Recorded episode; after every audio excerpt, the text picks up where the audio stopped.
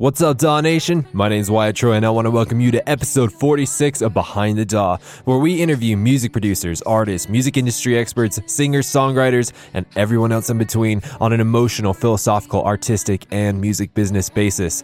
This is a companion podcast to our YouTube series, In the Daw, where we invite music producers to come and dissect their songs in real time. We've had people like Pegboard Nerds, A U five, Cashmere, Modestep, Fox Stevenson, Quick, Said the Sky, and a whole bunch of others. So if you're interested in that, there is a link in the description, or those are the point five episodes within this podcast. The last episode that we did was forty-five point five with Tyenin, breaking down his song Dang. So if you're interested in any of those, there are links in the description. But Daw Nation, who are we going to be interviewing today? Today we're going to interview Lexi from Echos. She's a singer and songwriter who has collaborated with people like Seven Lions, Illenium, and Davin. She's had releases on Monster Cat, Mister Suicide Sheep, Airwave Music T V, and they just released their debut album on Seeking Blue called Even Though You're Gone, which we are going to talk about a lot today. So if you want to check out that album, there is a link in the description. She also works with New Dawn Collective, which is a record label that has releases with people like A U five, Myro, Crystal Skies, Last Heroes, Ben Walter, Halcyon, and a bunch of others.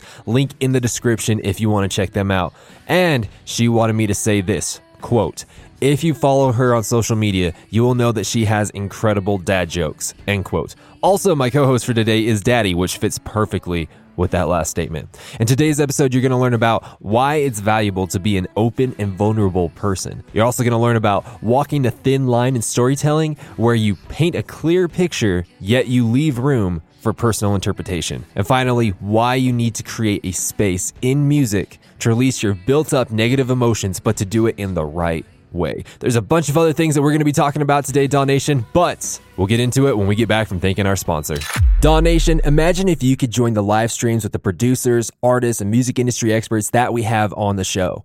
Imagine if you could ask your own questions to these guests. Imagine if you could learn from them in real time before the episode ever comes out. Now imagine all of this costing less than half of what you spend a month on Netflix. Well, Daw Nation, what I just described actually exists. This episode is sponsored Sponsored by the In the Daw and Behind the Daw Patreon. For only five dollars a month, you can get access to our private Discord community where we do the live streams of our interviews. You're able to come on, watch the interview, ask your questions, interact with the guest, and we always pick someone from our Patreon to join the Zoom call. Not just the live stream, but the actual Zoom call where you get to meet the guest face to face. If you want to take a huge step forward in your music career, then check out the In the Daw and Behind the Daw Patreon at patreon.com slash in the D A W W W. That's patreon.com slash in the D A W W W. There's also links in the description for the Patreon. If you have any questions about this, you can email me at Wyatt at behind the daw dot net, or you can D M me on Facebook or Instagram. But Daw Nation, let's get into this week's interview.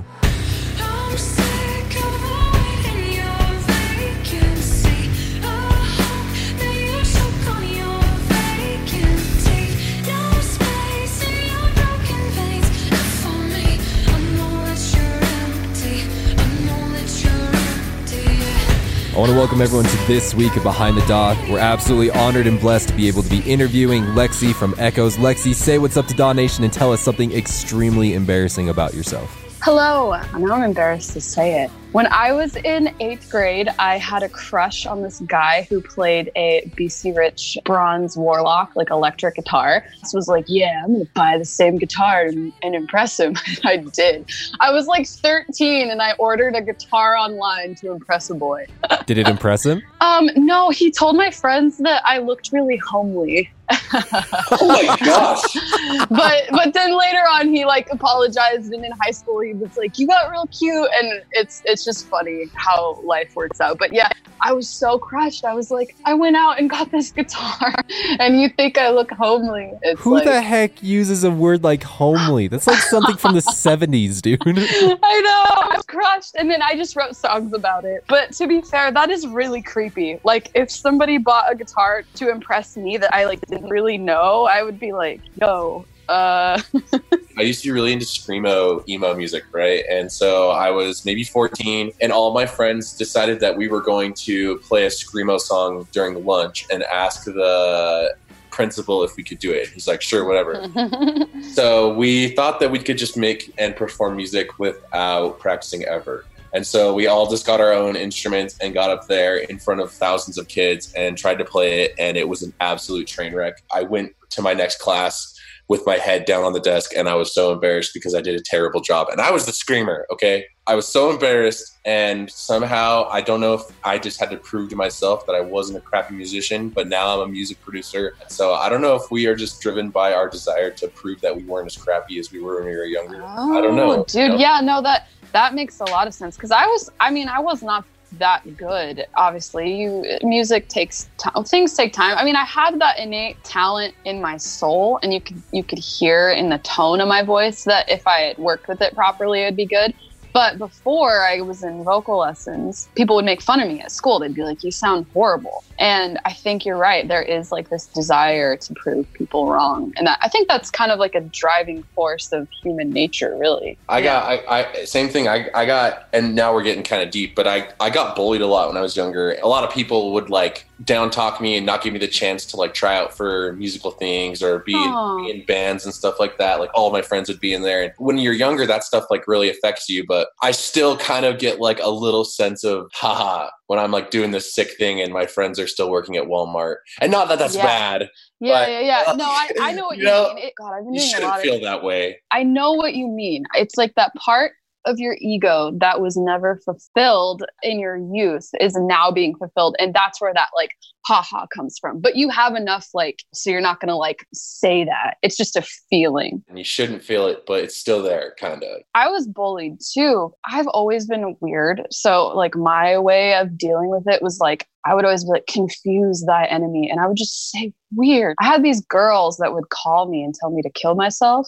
And instead of like being sad about it, I just started quoting Monty Python. And I would literally be like, coconuts migrate. And like, they just didn't get it. I don't know, some weird level of, of comedic intelligence. And and they, they stopped calling me. But then I, I even changed my voicemail to be like a quote from Monty Python. So if they were to like leave me hate voicemails, they would have to get through my, my coconuts migrate spiel. So Lexi, I, I'm pretty sure that you your true calling is to be the new anti-bullying person for the United States.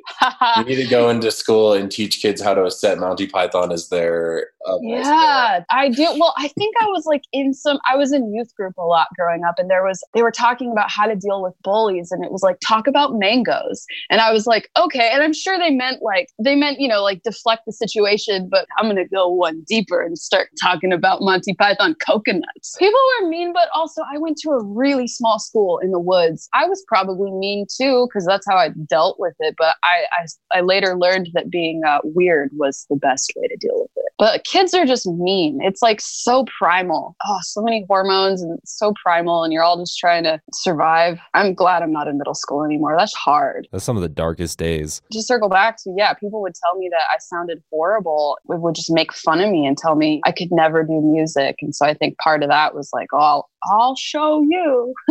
Do you think like going through some of those dark times in, in middle school is what's kind of aided you along the path to start writing the type of music that you're writing now? Is because it kind of started you when you were young? Yeah. I mean, I actually started songwriting when I was like eight or nine because I really wanted to be like Avril Lavigne. But I also had so many feelings in me. I think we I all like, want to be like Avril Lavigne. I all think all of us. So. She, I would wear the tie, dude. I would wear the wristbands. Like I had the straight hair. I was all about her. I, I do think that going through that definitely persuaded the style in which that I write. But then again, like I look back on my writing and I, oh, I wish that I had all my books with me. I have this book from like when I was eight and I was writing about heartbreak at like a level that is just like, how would I know that? But maybe I was just feeling really sad and just, I've, I've always been kind of an articulate person since I was little. I was always just feeling a lot, and writing for me was that escape or a way to channel it. I feel like this is going to be a really good Behind the Daw because you're super open and I like that.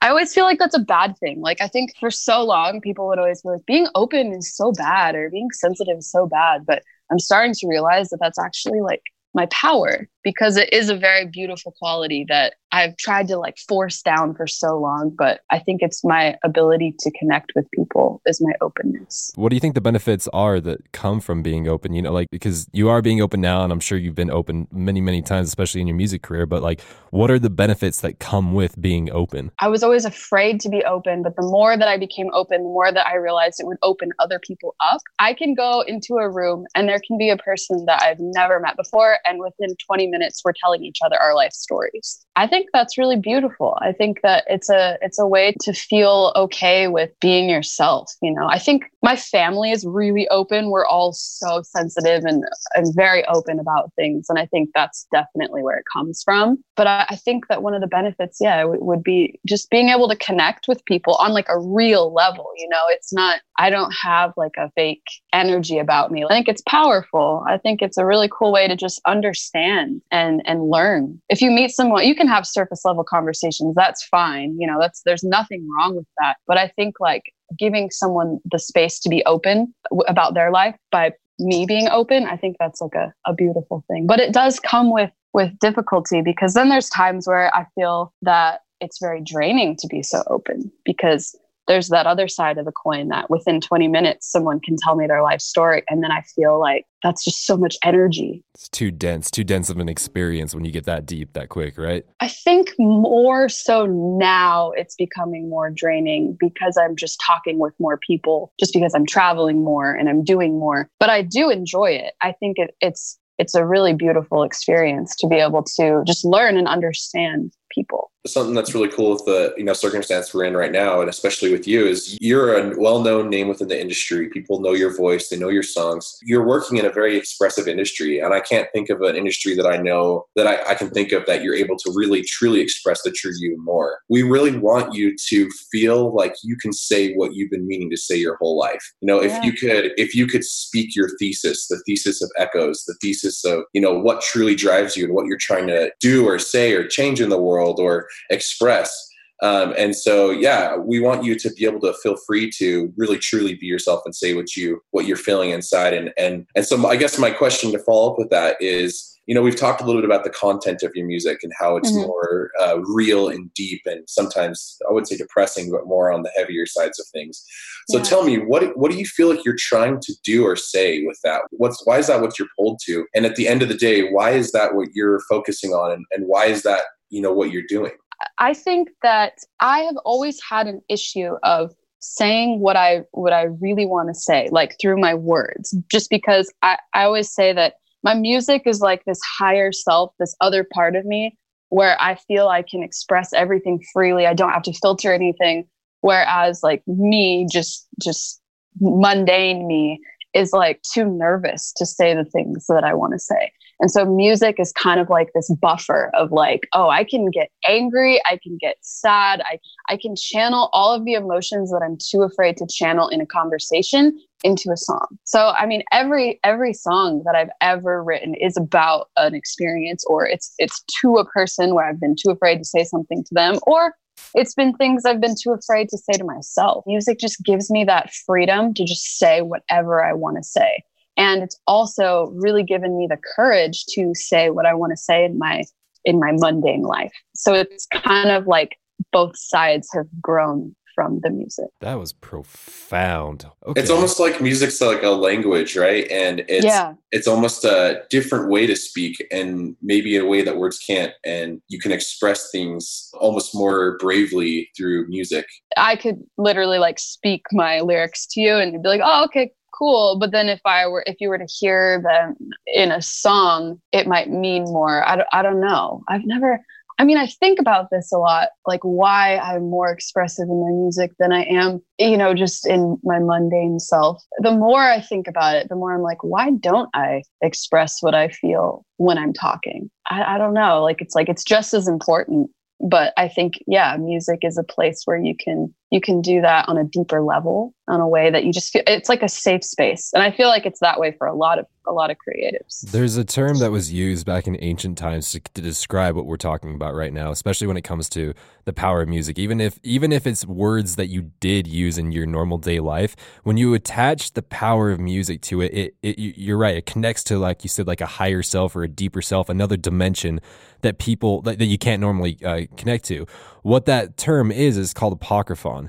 And what that means, it's the knowledge or the wisdom or the feeling that can be learned but can't be taught. It's something you can only feel and understand it on an individual level, but like you can't really explain it. But the other people that have went through it, like we we've been through what you're talking about, but it's like I still feel you. I'm I'm still on the same level. It's like I, I don't know how to explain it. I don't know. I don't know how to put that into words, but I know exactly what you're talking about. You, you do you agree with that? Totally. It's like I have very very in-depth dreams, and when I'm dreaming, it's like I can't really put into words what it is, but like everything I dreamt about was a feeling. So it's kind of it's kind of that. Like it's something that you can't necessarily say. It's something that you feel. On the concept of you opening up and how you open up in your songs and stuff like that, if you could pick a song out of any song that you've released underneath Echos, what do you feel like is the most open song, I guess you could say, the song that you're just like, this is where this this took it to a whole new level for me?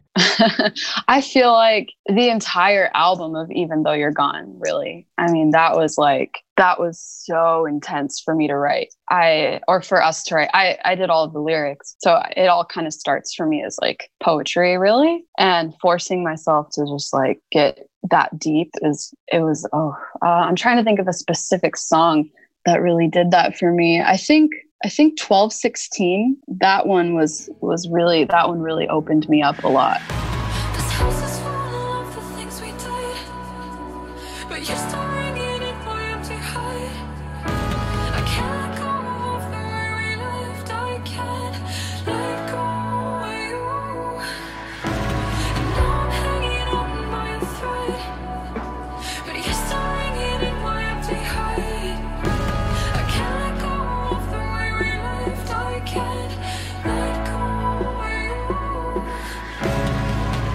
Why do you feel like twelve sixteen really opened you up personally? I think that it opened me up so much just because it was so real when I wrote it. It was, well, I can't even really say just for one specific song. It's really the entire album. I mean, that was just like, that was the most honest I've ever been in my entire life with myself and with my art. And I think that I was so afraid to be that honest for so long. And then that the art showed me that it's okay to do that. And now like I, I'm so honest about everything in my life. Like if I'm feeling sad, like I don't feel like I can't express that anymore. Or I, I don't feel like a burden expressing that. And I think my art showed me that. And that's what opened me up. I hope this is making sense. I feel like it's such a, the, the entire album was such an honest and raw experience for me, that by documenting it in in music, I was able to pull from that and be like, whoa, I, I'm allowed to do this in my in my real life. You know, not to say that music isn't my real life, but I always I always say there's Echos Lexi and then there's like Lexi at Whole Foods. You know, like Whole Foods Lexi can also express the same feelings as Echos Lexi, and it's okay. With you saying that this was the most the most open you've been in music, there's also the flip side of saying that there has been music you've probably written that may not have been as quite as open. I've talked to a lot of producers who have expressed that they wish that they could put more emotion into their music, that when they get in there, you know, they're writing it and it sounds cool, but they feel like they can't express themselves as much. And, and they, they're kind of wondering why, like, why can't they do that?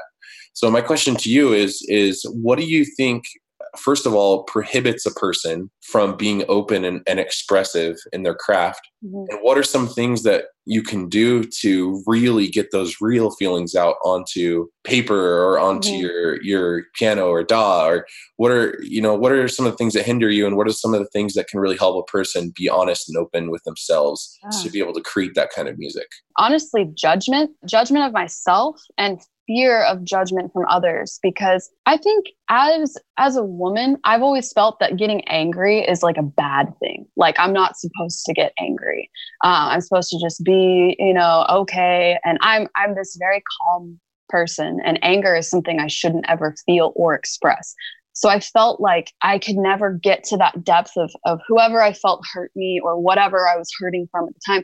I didn't know how to get angry at it. And I think getting angry is a very healthy emotion to feel so you can grieve and move on from whatever it is that you're dealing with. I think that I allowed myself the space to get angry. And from that, I was able to heal and get just really, really deep in what I wanted to say. And I remember Tal was so good at inspiring this in me. I would be like, I don't know if I should say this. Like, I don't want to hurt anybody's feelings with my songs. And he would be like, dude, a good song is a good song. Like, you just have to say it. And so I feel like that anger kind of lifted that veil of trying to filter things so I wasn't upsetting anybody else through my art. And I just was able to sit there and say everything that I needed to say and just get really, really deep into those emotions. I think anyone who's sitting down, it's like you have to remove judgment. Don't judge yourself and don't even think about what other people are going to say. I just removed all of the judgment. Like, I removed what anyone else was going to think. That's that's scary for a lot of people, I feel like. That's brave. That's cool. It is. And I mean, I think that I've just had such a great support system of like, say what you want to say. Like, I mean, literally in Euphoria, I say, the lyric is, this is everything I want to say, but can't say yet. This is everything I want to say, but can't say yet. It, it was. And I was able to get to that level because I removed judgment of what anyone else was going to think. And I just wrote what I felt and I got angry. And that anger then turned into uh, acceptance. And then I was able to, you know, to grieve. And I think you can hear that in the album. Like, I feel like my process is in there, but it all started with removing judgment of what anyone else was going to think. Something that that rang true to me while you were talking about this. When we talk about the quote unquote negative emotions, sadness, anger, depression, you know, like what, whatever you want to define as, as negative. The problem with that is, is that I actually think underneath those labeled emotions is actually a very, like you were saying, a very healthy thing.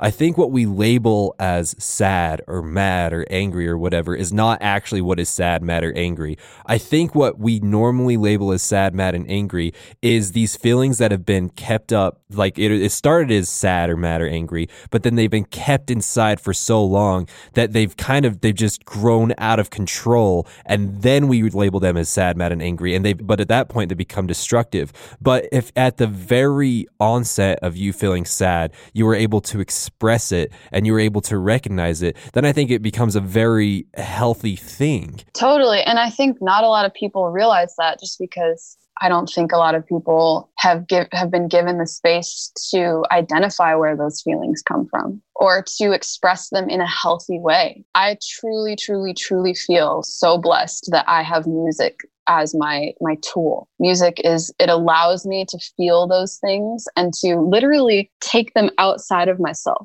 Lit- like literally, I can listen to a song and be like, oh, whoa, that's what I was feeling, you know? And then from there, I like to get all deep and, and try and trace what that stems from and identify the w- why my ego wants to feel this way or whatnot. But I don't think a lot of people have been given that space to say, hey, I feel this way because something has been suppressed within me for so long. You know, I don't think a lot of people have that. And through my art, I hope that I can ignite that in people, because everyone deserves to feel joy and to to reconcile those feelings within themselves. And I think that's that's noble. I think that's a noble cause, because there are so many people that are afraid to be themselves and to express what they're feeling. And that's why music is so attractive to some people. There's a there's a, a lyric by my favorite band, A Day to Remember, that says, it's why sad songs make me happy because I don't have to feel alone. Oh. And I and I love that. It's what basically what it's saying is, I am able to find some peace that I'm not the only one that feels these negative emotions, even though, yes, I'm suppressing them, even though I can't express them, and I don't know how, that there is somebody else, especially somebody that I look up to, that yeah. feels that way as well. And so yeah. I think that not only is it uh, a cool thing for, and healing for you, but I think it's a noble thing to do with your life, because oh, we yeah. do live in a suppressive society. We are taught to temper our emotions in sometimes unhealthy ways. And so being able to listen to someone who you look up to and understand that they are going through the same thing is often a very like saving and like positive experience for people? Oh yeah. I mean, I have, I can totally uh, relate to that, because I felt the same way my whole life. You know, all of my favorite artists, pretty sad songs. And I think as humans, we just want to feel connected and we don't want to feel alone. We want that sense of community. And I think you're right. If you are sad and you hear a sad song from someone that you look up to and you think like, you just admire everything that they do, and then you hear that they're also struggling with those same emotions, you instantly feel connected. That sense of community bonds you through the music, and you feel less alone, and you feel like it's okay to feel sadness, because if they feel it and they're doing okay, you, you will totally get through it. It like inspires you in a way, because that person is, is being so open. So it, yeah, makes you, I, it makes your like load bearable. May, like maybe I can get through this. It does. It gives a lot of hope. I think that's what is so uh, ironic about sad music, is it's so sad, yes, but it also, it can create a sense of hope between the li- or to the listener. You know, even for the creator, my sad music totally inspires me to to work through it or be happy. Like I can go through my catalog and be like, okay, what do I need to focus on dealing with right now? Because something's coming up, or, or I can hear a pattern in my songs, and, and I will be able to use that as a tool for healing, because I'm like, oh, I should probably focus on that part of myself if that's coming out in songs. Daw Nation, there is so much more to come in this interview, and we're going to keep soaking up all this wisdom when we get back from thanking our sponsors. Daw Nation, if you struggle with any of the intricacies of electronic music production, you know, things like composing a melody, sound design, arrangement, sequencing, or even just fully understanding how to utilize your D A W to properly transform Translate the story and feelings that you feel inside of your heart and mind. If this is you, then I would highly encourage you to consider taking a private lesson from In The Daw dot net. The rates are extremely affordable, the scheduling is insanely flexible, and the knowledge that you gain in these lessons is so personal and so deep that it's honestly priceless. These lessons are all done through a Zoom call, so you can be anywhere in the entire world. In fact, you don't even have to turn your camera on if you don't want to. All you have to do is show up, ask your questions, and you get my personal guarantee that the private lesson will not end until we answer all of the questions that you bring to the table. If this sounds like something you need to really help progress on your musical journey, then head over to In The Daw dot net and click on the private lessons tab. There is also a link in the description that will take you to the private lessons page. But again, that is the private lessons tab on In The Daw dot net. With you talking about these emotions, these processes, these things that you're going through, it really draws me toward wanting to talk about your album and like getting to know these songs in a more e- intimate way, but I want to make sure that we have the other questions out of the way first. So um, Brendan, do you have any other questions before we start getting into like the songs and dissecting those as far as like the meanings of them and stuff? Basically, I feel like in our minds we build, when we start this project, right? When you started Echos, how long ago did you start Echos? Almost six years ago. So six years ago. So you were, yeah. That was twenty thirteen, right? twenty, yeah. twenty thirteen. Yeah. Mm-hmm. Okay. So tell me what Lexi in twenty thirteen, twenty fourteen envisioned Echos being. Like if you could go back and write down a, a game plan for me and, and show it to me, what was the original thought? So, okay. So there's two. So number one was, we want to create music that people will always want to feel emotionally connected to. But also, nineteen-year-old Echos Lexi was the biggest bass head of all time. And I thought we would be this like grimy dubstep duo uh, because that's all I was listening to. And I just like, I love, I still love bass music. I'm obsessed with it. But I really thought we were going to be more electronic. But then there was always this underlying sense of like, well, I kind of want to do more like acoustic stuff, because I was always in acoustic bands in high school. But I would say that I thought it would be way more like D J based is kind of what we thought at the time. Because Tal was doing, he was Clark Kent. I don't know if you guys remember any of that stuff.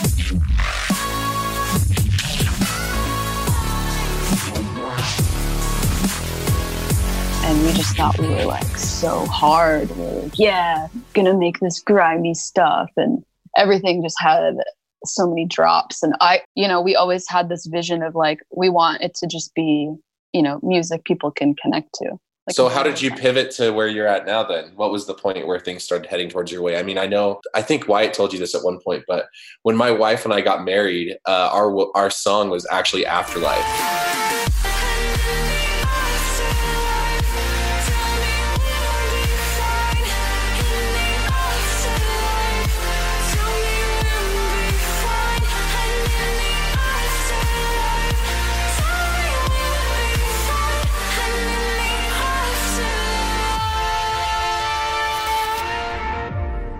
You did um, tell me. Oh, and that's so, cool. Yeah, my wife's actually here with me, but uh, yeah, we loved it. It was like our song. And when we were driving together, I, we weren't supposed to do this, obviously, because it was our wedding day. But when we were driving to the wedding together, yeah. we listened to that on the way and we held hands. And I just, it's just like one of those moments in my life where it was like, it's just, I'll always remember that. So wow. Thank you, first of all, for making that wow. song. Wow, that is um, cool. That, that's I genuinely sometimes forget that my music goes into the world. I think it's like we release it, and I'm like, okay, and I'm I'm always like, ah, I'm gonna go and do my thing in my life, and and I I always forget that my music really it can be like a a narration of of so, of a memory for someone, and that is like so crazy and so wild for me to to wrap my head around. You know, we create. In our bedroom, we, we create these songs in our bedroom studios, and then they go into the world, and it's like, it's crazy. So that's cool. Thank you for sharing that with me. Like yeah. that, that means a lot. It really does, dude. That's the, the power of music, especially with the internet and being able to distribute it, is pretty crazy. It's pretty awesome. So yeah, yeah back to the, back to the question though, basically. So how, like what made the change? Like why is Echos the way it is now compared to the um, step that you were expecting? I would say that, well, our team was always, they were always like, you know, you should definitely do more like, like a full song, not just drops, because your guys' sound is going to evolve. And like your voice lends itself well to a full song. And at the time, and even like my best friend, she was like, you should do more like kind of indie. And I was like, no, like sick drops, you know, like, and I was like, that's what we need. And, and she was like, I don't know. I feel like it'd be cool if you were to like, you know, do full songs. And our managers always encouraged that, you know, they were like, we can just, we just feel that. And like your lyrics, like deserve that space. And so when we started writing the singles that came out like Tomorrow, The Haze,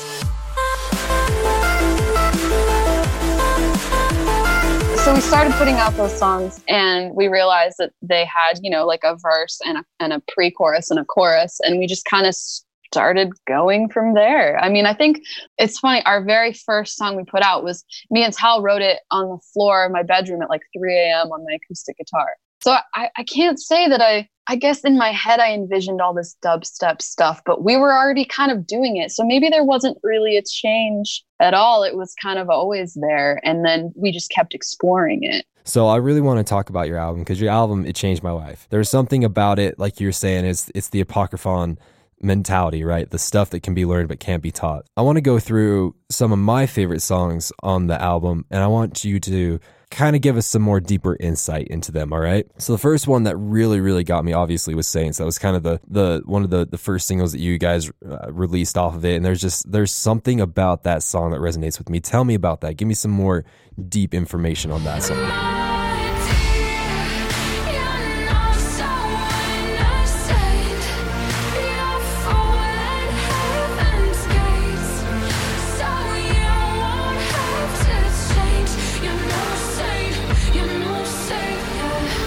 Give away too much, because one of my favorite things about music is that you can make it can mean whatever you want it to mean. So I always say that, like, if I were to tell you that Saints is about a flower, now every time you're going to think about a flower rather than whatever Saints means to you. So I will try and keep that anonymous feeling throughout when I give you a deeper meaning, just because I think that it's so powerful for it to mean whatever you want it to mean, which may sound kind of like like corny, I don't know, but I, I like don't want to rob you of your own meaning, you know? Very, very noble. And it's actually a very good point. You're right. Because we, we as I, I was teaching a lesson last night to one of my students, and the thing that I told him was, when we create a song, it is this very gentle act of painting a picture, but leaving enough room for interpretation, right? We're kind of, we're holding their hand, we're letting them walk down the path, and they want to stop and they want to go see this, this cliffside, or they want to go check out this thing in the song.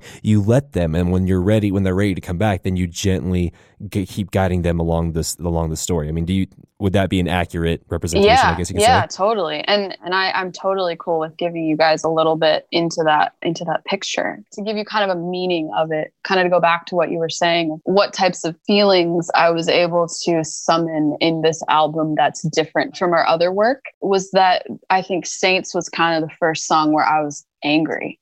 Like that was kind of my first anger song on the album, because I'm pretty much addressing like, your story isn't adding up, you know, like I think everything you're saying is a lie. And I felt okay saying that. I, yeah, that was really the first song where I got angry, and I kind of felt like I was taking my power back by just being like, you're, you're not innocent. Like you're, you're fooling everyone, you're fooling yourself. And I think that that was kind of like the anthem of me being able to be angry and it being okay. That's kind of what that song means to me. That's amazing. And why why choose the imagery of a saint as kind of like how you were saying, like you're, in the song you say you're no saint.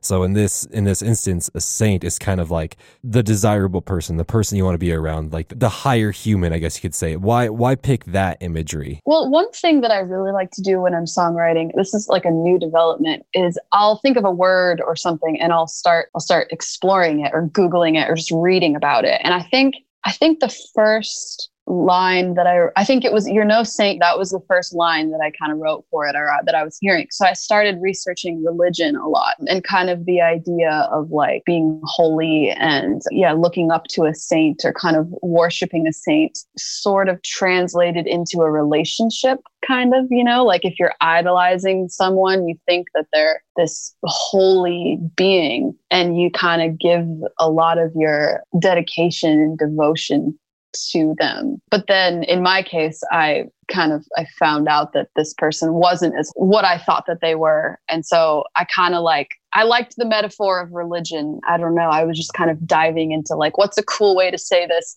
rather than being like, you suck, you know, that wouldn't be a cool song. And so I was, I think that, yeah, the idea of a saint was so powerful. And at the time I really felt that this person had such a power in my life. And I was so like, I don't know, I just looked up to them so much and was so, I, it was like a, like some type of weird, like worship in a way. I don't know. You know, like when you're in a, when you're really in love and you just are like, so just, or you think you're in love and you're so taken back by this person. You just think they're so holy. I just thought it was a really cool way to express it, I think. I love I love um, the imagery that we're talking about here. This is really, really great. I wish I had cooler reasons for you other than the fact that I was like, oh, I was just Googling it. I mean, I, I guess I just fell kind of down a hole on like on scriptures. That's what it was. You, what did it, the lyric is, um, uh, your, your revelations don't look nothing like this, like the scriptures. And I, yeah, that's where it was. I was like Googling that and just kind of kept going further and further into religion and just kind of applied that to a relationship. My next favorite song on the album, which is what I talked about earlier, was Vacant. There is, there is a power inside of Vacant. I'm so-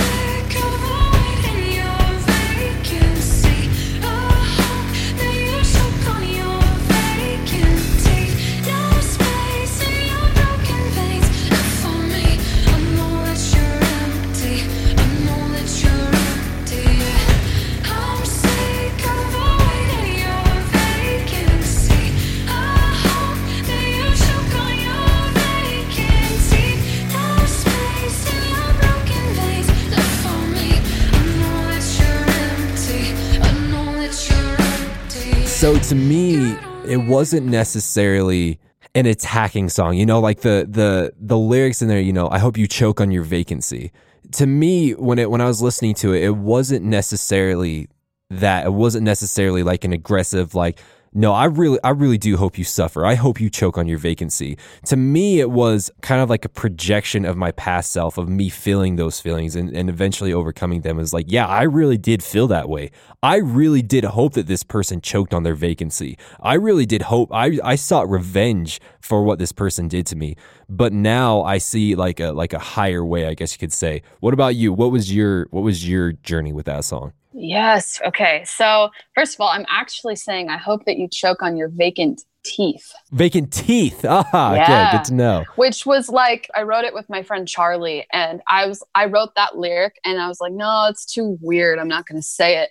And then Charlie was like, what if you said teeth? And I was like, dude, I just wrote that down like right before we got into the session. And he's like, yeah, that's cool. And so we went with vacant teeth. And at the time that I wrote it, I'm kind of saying like, I've been waiting for you to get your mind right. Like, you know, I've just been waiting for, waiting around for you, and it feeling like I'm waiting for you to become uh, vacant so I can be there with you. It's like this person was sort of like this hotel that was always, every room was booked and I could never really get in uh, or get as close as I wanted to. That's what that's what I wrote it about initially. And then the more that I listened to it, the more I realized it was about my ego, kind of like what you're saying, in the sense that it's not a projection of this person. It's like your old self. Like, I have felt this before.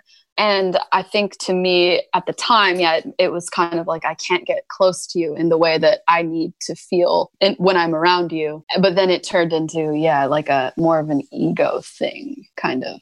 I feel what you're feeling, but also, also in the sense that like my ego is kind of the thing that had these teeth that were like biting into me, and I kind of was finally telling it off for the first time. A lot of like self-reflection. What about My Blood? I don't know what you want from me, want from me. I don't know what you want.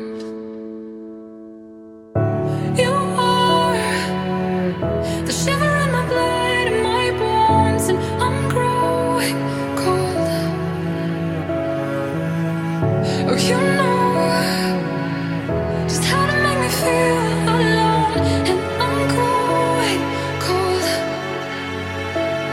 when the fear sets in. So My Blood uh, was the first song that I wrote, started writing for the album. I was doing kind of an artist isolation thing where I didn't want to talk to anybody for a few weeks, and I turned off all my social media and whatnot, and I just started writing.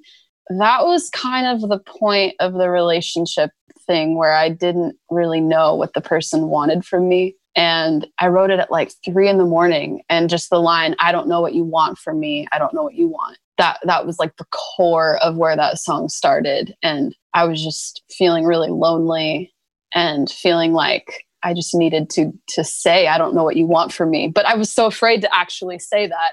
So, of course, I was like, I'll just put it in a song and then I'll suppress it. It'll be fine because I'm too afraid to say it. All of that kind of manifested itself into basically, I don't know what you want from me. Built itself off of that. Is there, outside of the album, is there a song that you are particularly proud of? Like a particularly emotionally attached song that kind of rises above all the others that's that's outside of the album? You know, I think it depends on where I'm at in my life. I think... You know, when we put out the self-titled E P, I think, I think Say It, that was, that was my like big anthem of like, yo, this feels so close to me. Is it that you can't hear me clearly? I thought that I might matter dearly. So why won't you say it, just say it, say it, and take me out of my own head. Say It was, was where I started, like literally like say it, say what you feel, right? And that was kind of like the, the very start of like opening me up in some way that I didn't ever know existed, and like getting angry. And so I think Say It was just like, I was so connected to that. And that kind of, from there, Even Though You're Gone was born. And I think you can hear Say It throughout Even Though You're Gone. I think that was kind of like the pivotal song of like, I'm going to get a little bit more anthemic with my feeling and my words. And before the album, kind of my favorite song that really, really resonated with me on a deep level, and you and I talked about this before, but it's Silhouettes. Tell oh, me about yeah. Silhouettes. I freaking love Silhouettes. Oh, I love that one so much. For you.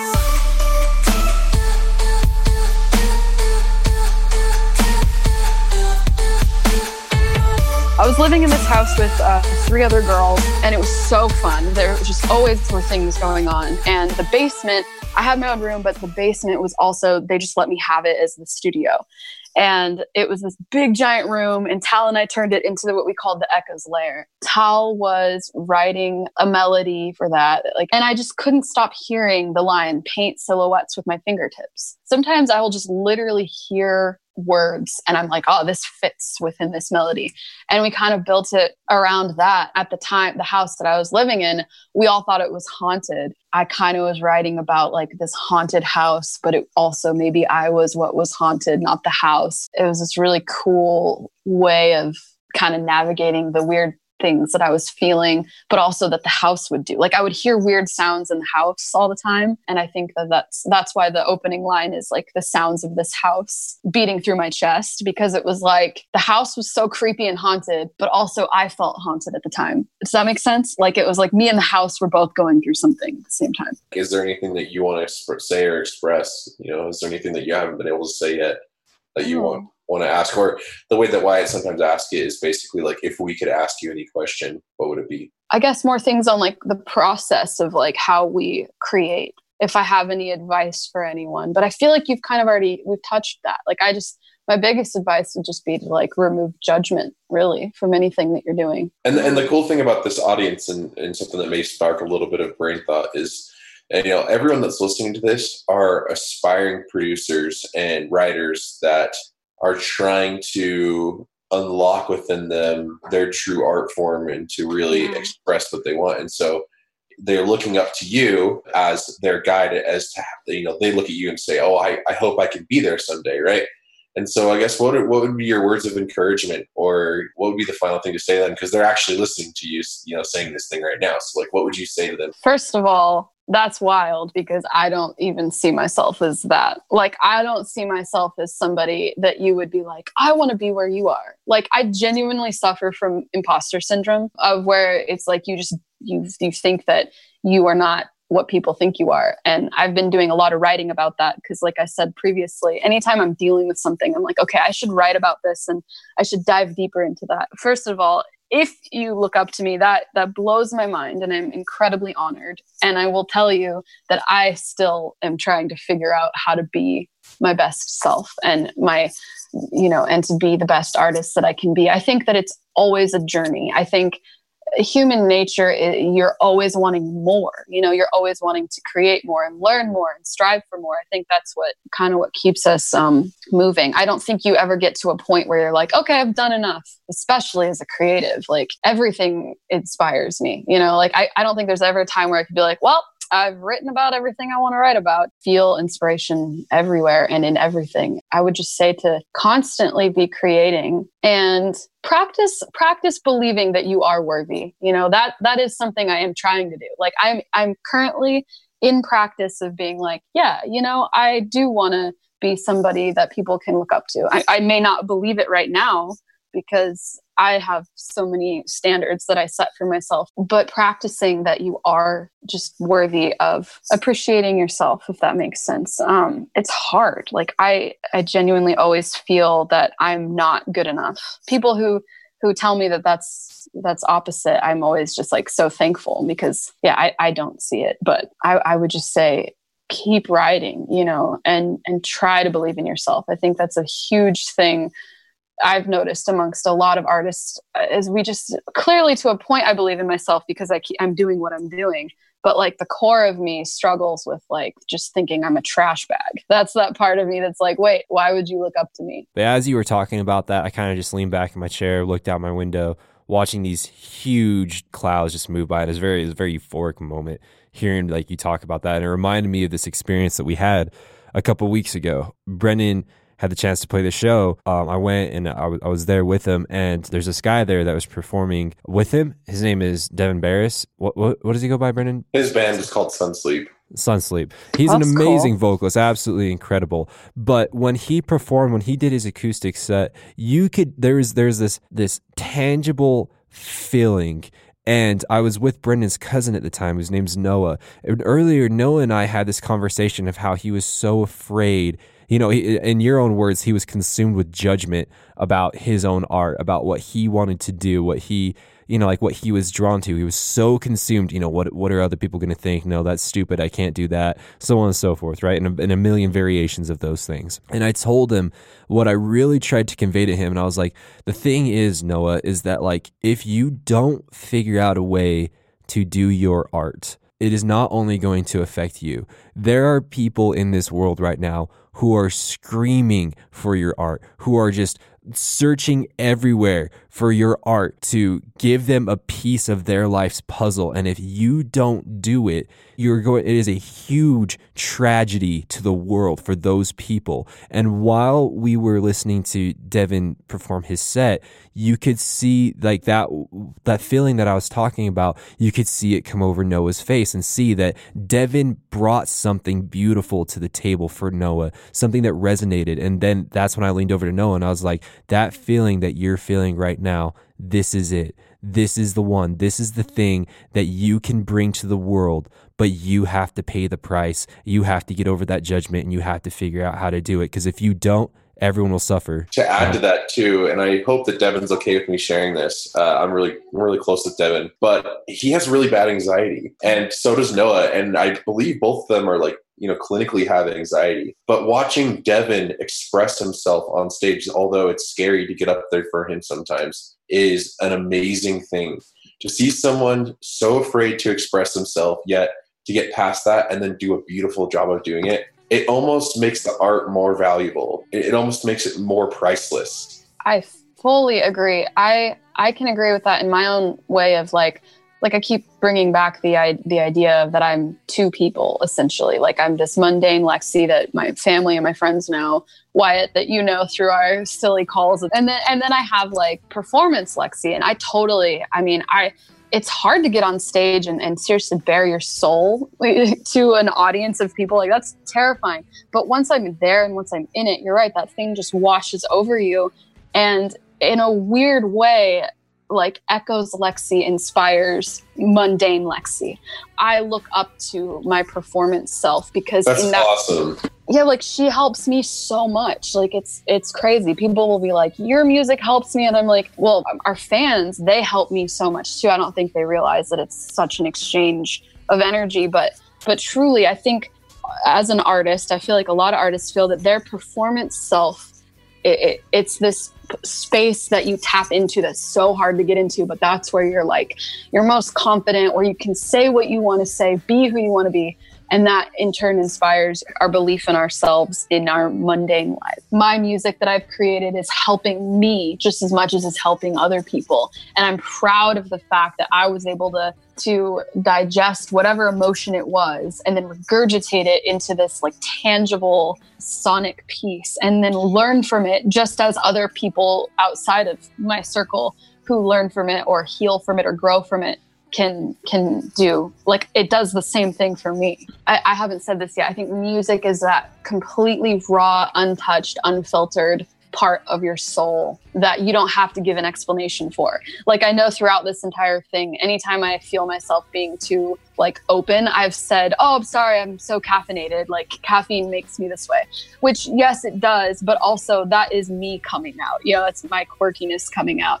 And it's funny that I try to give a reason for it. But with my music, I never give a reason for why an emotion comes out. I just make a song. And I think that that's what's so beautiful is music doesn't It doesn't need you, or it doesn't even give me the feeling in my soul to be like, sorry, I made this. I felt this. Like, I don't apologize. I just create, you know, and I'm trying to learn how to do that in my everyday life too, because you should never apologize for just existing and being your true authentic self if it's not hurting anybody, if it's not hurting you or anyone else around you, you know? Lexi, this has been absolutely amazing. Thank you so freaking much. Did you have a good time? Yeah, dude. I'm, I've loved doing this stuff. I love talking about art and healing, and yeah, I thank you for having me on here. I could talk your ear off even more. Hey, Daw Nation, hope you enjoyed episode forty-six of Behind the Daw with Lexi from Echos. If you are interested in the Patreon or getting private lessons in electronic music production or social media marketing, there are links in the description. Again, make sure to like, comment, subscribe, repost, follow, you know, whatever is appropriate on the particular platform that you're listening on, like iTunes, Spotify, Google Play, Deezer, YouTube, SoundCloud, wherever you're at. It just helps us know that we're moving in the direction that you need us to. And finally, make sure to check out the last episode of Behind the Daw that we did with Curtis King. We talk about hip-hop versus electronic music, the greatest lie ever told in the music industry, and why the lack of freedom means the lack of creativity. There is a link in the description for that episode, but Daw Nation, let's listen to our final sponsorship for this week. Daw Nation, do you struggle with getting your music heard? Does it feel like no one is receptive? No one cares? No one is reacting in the way that you thought they They would? Maybe it's even leading you to feeling like you're wasting your time and you feel like you should just give up on music. Daw Nation, there is no reason for you to keep feeling this way. one hundred percent of us have a tool that is constantly at our disposal, which can not only put our music out to a huge amount of people, but it can put it out to the right people.